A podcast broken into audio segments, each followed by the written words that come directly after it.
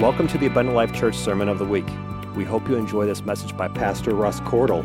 For more information about Abundant Life Church, please visit www.abundantlifechurch.org. Psalm 27. This is a psalm of David. It says, The Lord is my light and my salvation. Whom shall I fear? Somebody say in the house this morning, Whom shall I fear? The Lord is my light and my salvation. Whom shall I fear? The Lord is the strength of my life. Of whom shall I be afraid? Somebody say, Who shall. When the wicked, even mine enemies and my foes, came upon me to eat up my flesh, they stumbled and fell. Though an host should encamp against me, my heart shall not fear. Though war should rise against me, in this will I be confident.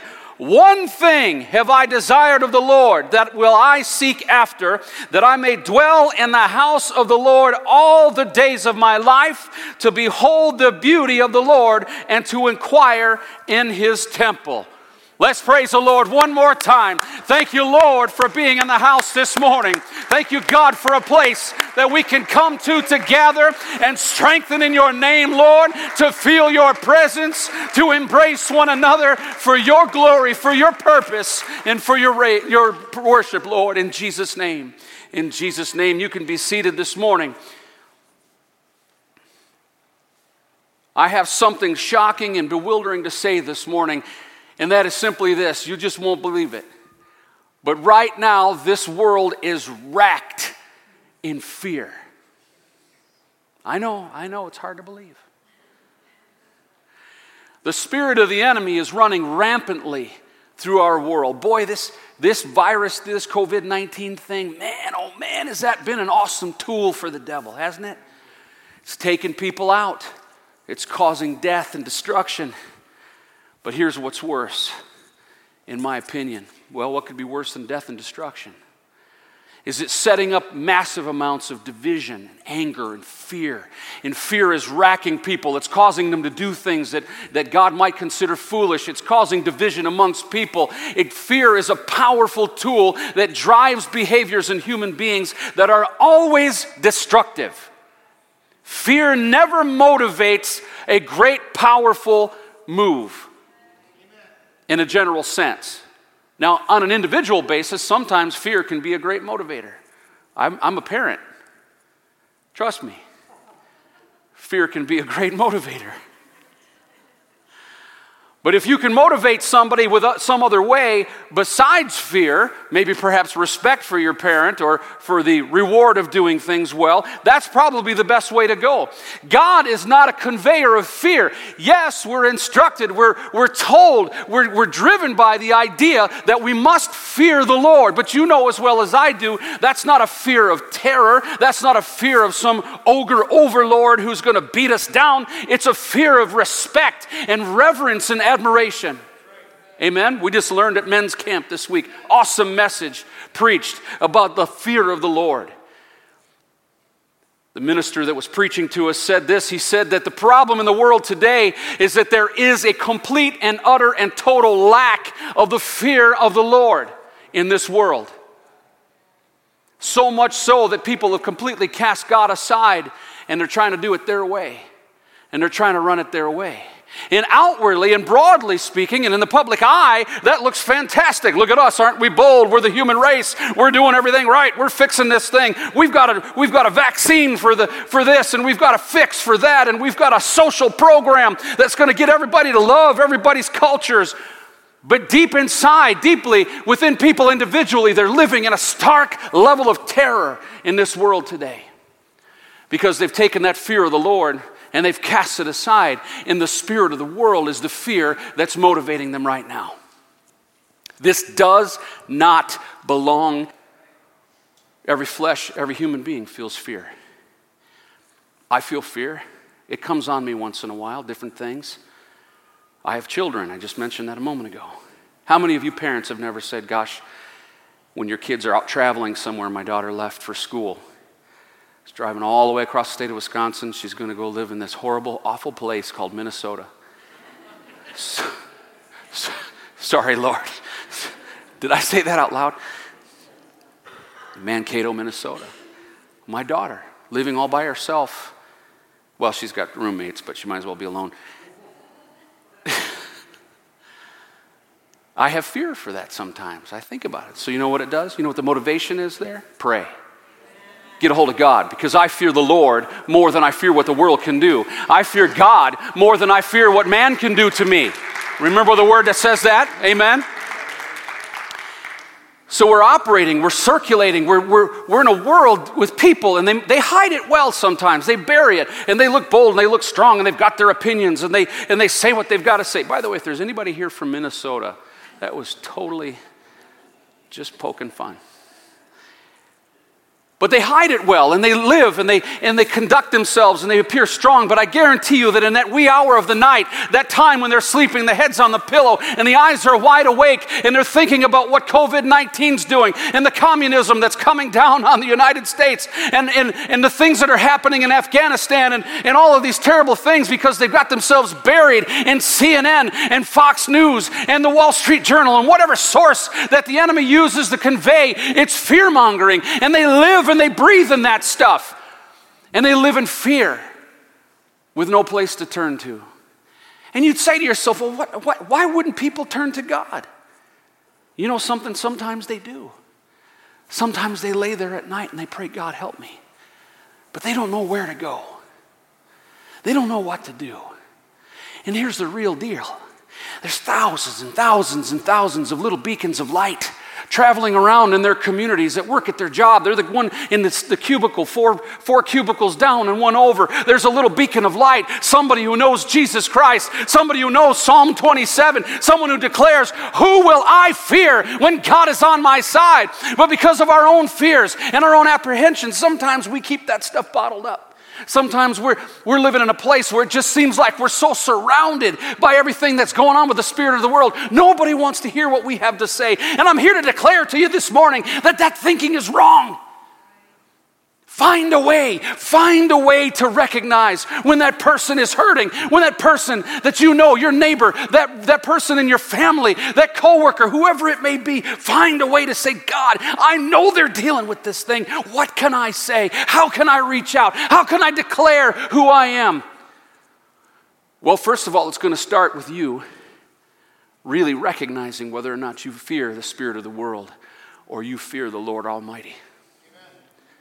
Come on now, I'm, I'm afraid, I'm concerned in my own way that Christians, and God forbid Christians in this church, are living wrapped up in all of these fears as well. Respect and fear are, are two very different issues in the terminology that I'm using. You understand that, right? You know, if you know your neighbor's got COVID, don't go over there and lick their silverware. right? But show them strength, show them power, show them what you know about the Lord Almighty. In other words, don't be foolish, but don't be buried in this fear. Come against this thing. Get this. Psalm 27, by the way, is, in my opinion, the greatest chapter in the book when it has to do with dealing in fear. Let me continue on with verse 5. It says, For in the time of trouble he shall hide me in his pavilion. Oh my goodness. In the secret of his tabernacle shall he hide me, he shall set me upon a rock.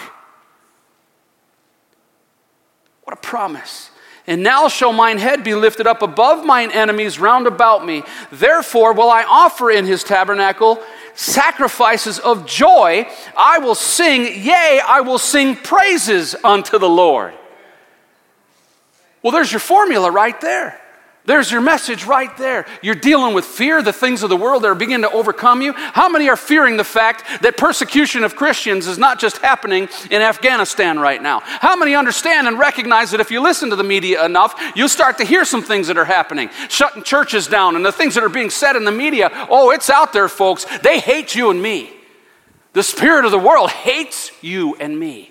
And it's gotten into some people, and they're mocking Christianity, and they're calling us racists, and they're calling us all kinds of names. Are you fearing that right now? Well, you shouldn't, because Jesus told you that was going to happen.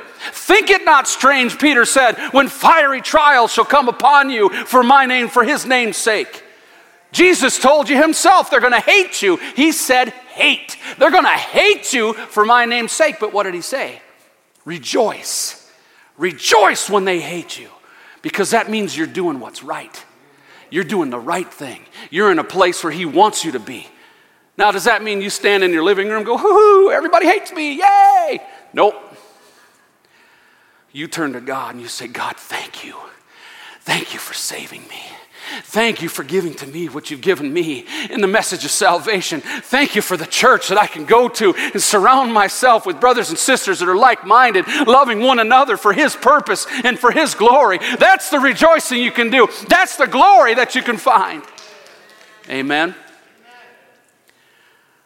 I think about these folks. They think that I got got it all together. They've got it all worked out. They're so confident. It's all about man. It's all about my education. It's all about my money. It's all about what I have. Fear driven people into a place where all they do is count what they have, their possessions. We live in such an incredible me first world. Selfishness is just rampant. Do you know why? Do you know why selfishness is the byproduct of what the devil is doing in our world? Because it's a self preservation tool.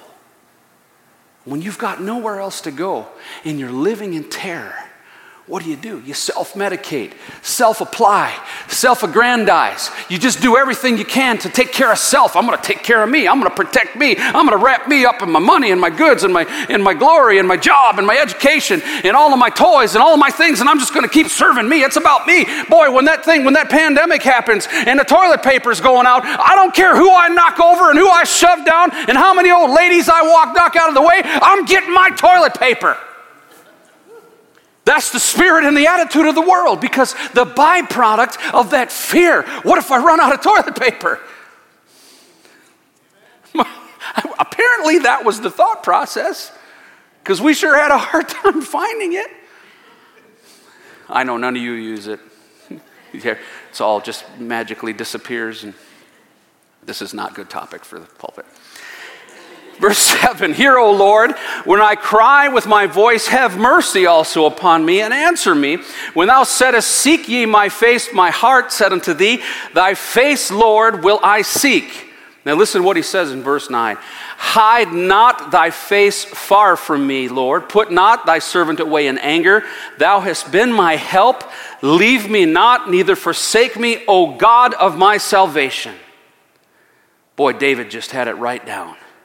When my father and my mother forsake me, then the Lord will take me up. Now, in today's terms, that's when the government forsakes me, and when my neighbor forsakes me, and my friend forsakes me, and, and, and, and people's common sense forsake me, the Lord will take me up. In other words, He will cover me. Anybody here go two, three, four months with zero toilet paper in their house? Listen, I know we suffered, and I know we've lost people. And I know this has been a serious thing. I'm not making light of that. But what I'm telling you is if we get to a place where fear is driving our behavior, but fear of the wrong thing, we're in trouble. Because selfishness takes over. And when you become selfish, you stop doing what God has asked you to do. Literally, the exact opposite of what God expects of you is selfishness. It is so counter to his nature. We give and we humbly give of ourselves. And so if we become selfish, we become completely ineffective for the Lord. We become waste. And we've got to be careful of that. That byproduct, as I said, that selfishness byproduct, I've told you this before, the first symptom is blindness. I've encountered people in the course of my life that are some of the most staggeringly selfish people you've ever met, and they think they're the most giving people in the world. Oh, I do all kinds of stuff for people. Oh, I hardly ever do anything. And they're surrounded, looking in their house, and they're surrounded by, by just avarice and wealth and toys and all these different things, and they're out 50,000 vacations a year and, and just amazing, ridiculous amounts of debt because all they've done is just fed themselves in fear. And they've covered themselves in selfishness because they're living in fear. They want to, we've got to capitalize on the moment now. We've got to enjoy this now. I've got, to, I've got people that I know that their, their excuse for everything is, well, we've got to do this because we may never have another chance. We might not be able to do this later on, so we've got to spend this money. Oh, yeah, it's debt. We'll throw it on the credit card because, well, you just never know. It's once in a lifetime opportunity. I've got a guy I know that's had 17 once in a lifetime opportunities with a particular activity that he's involved in that costs a lot of money.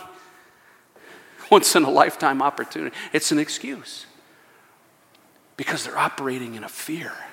If I don't get it now, I'm never going to get it. See, that selfishness takes over. Teach me thy way, O Lord, and lead me in a plain path because of mine enemies. Deliver me not over unto the will of mine enemies. For false witnesses are risen up against me, and such as breathe out cruelty. Again, we're surrounded by it. And it's only going to continue to get tougher. And that's why, again, if we're operating under the wrong fear, we're in trouble because you will succumb to that. You will bend. You will break. It's fear that's driving people's behaviors right now. It's fear that's causing the things that we see in our society burning buildings and, and, and, and, and gun murders that are out of control in cities that have the strongest gun laws in the world. Fear has gripped this nation because they've turned from God and they've turned to self and they were taught be all you can be, do what you want to do. It's all about you, right? All these slogans and all these banners and all these things. Think about all of these different athletic shoe companies and, and everything they teach you. And professional sports today teaches you do what you got to do for you. It's about me, it's about me and my place. You ever hear people use this phrase, my truth? I'm just living out my truth. There's no such thing as your truth or my truth. It's either the truth or it's not the truth. But society has been told now that there's no such thing as sin, there's no such thing as doing things wrong. Moral compass. It's gone because you have your truth and I have my truth. And if my truth is a partial lie, well, that's okay because there is no such thing anymore. And we're surrounded by it. You can succumb to it, or you can be an agent of light and the real truth in fear and reverence of God. Verse 13 I had fainted unless I had believed to see the goodness of the Lord in the land of the living. How many times have we quoted it in here? Paul said it where sin abounded. Grace did that much more abound. I don't care what you see through your little TV tube or your device or on the streets when you travel.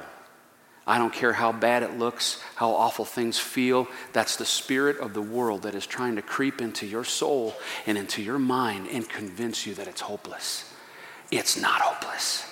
Because everywhere you're seeing that sin, everywhere you're seeing people fall, everywhere you're seeing people hurting and sin running rampant there is grace and grace abounding mightily, and people are receiving the baptism of the Holy Ghost. They're being baptized in Jesus' name, and they are revolutionizing parts of the world right now that should be succumbing to fear, and they're not.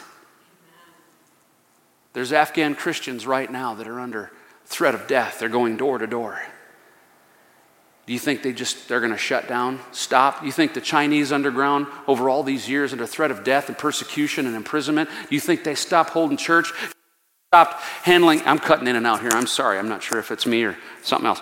You think that they stopped passing pages of the Bible through, through toilet paper tubes underground and, and, and, and buried in, uh, under rocks and things like that, passing it one? No, they did not stop. They did not stop, and the churches continue to grow, and Christians continue to rise up and reach out to other people and see people saved. You know what? Jesus Church is going to continue to rise as well. We're going to continue to reach out as well. While we have this liberty, and I'm wrapping up right now, just a short message for you this morning. Verse 14 says, Wait on the Lord, be of good courage, and he shall strengthen thine heart. Wait, I say, on the Lord. Be of good courage. While we have all of this liberty, and all of this privilege. There's people in countries around the world that are desperate. They would love to be able to get together and sit in these little chairs like you are and listen to somebody preach the Word of God. To be able to lift up their hands and say, Jesus, I love you, Jesus. I'll worship you, Jesus. But they can't do it. They're desperate to do it. They want to do it. They're so, they're so desperate for the Lord. But as human nature always operates, when you take something away from somebody, that's what, what more they want, right? But you give it to them in abundance, and it's kind of like, eh, I got a picnic to go to today. Something else more important. It's okay. We'll get to the place. We'll get to the place where be, we'll be tested on this. I don't know if there'll be a point where sometime when they're shutting these doors down, people are throwing rocks through the windows, spray painting the side of the church. I don't know what's going to happen. If the church will even be here for all of that.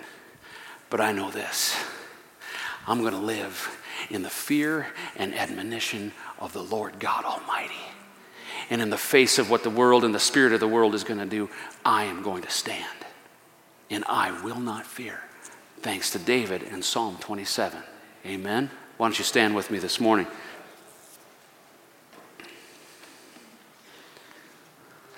Don't feel bad if you're fearful at times. If you happen to catch that news story and you feel that little quake in your chest, that little feeling in the pit of your gut, that's okay. You're, you're, you're robed in this, this nasty, failing, yucky stuff called flesh.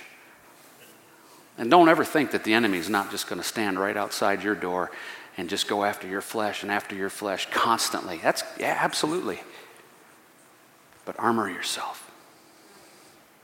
How do you do it?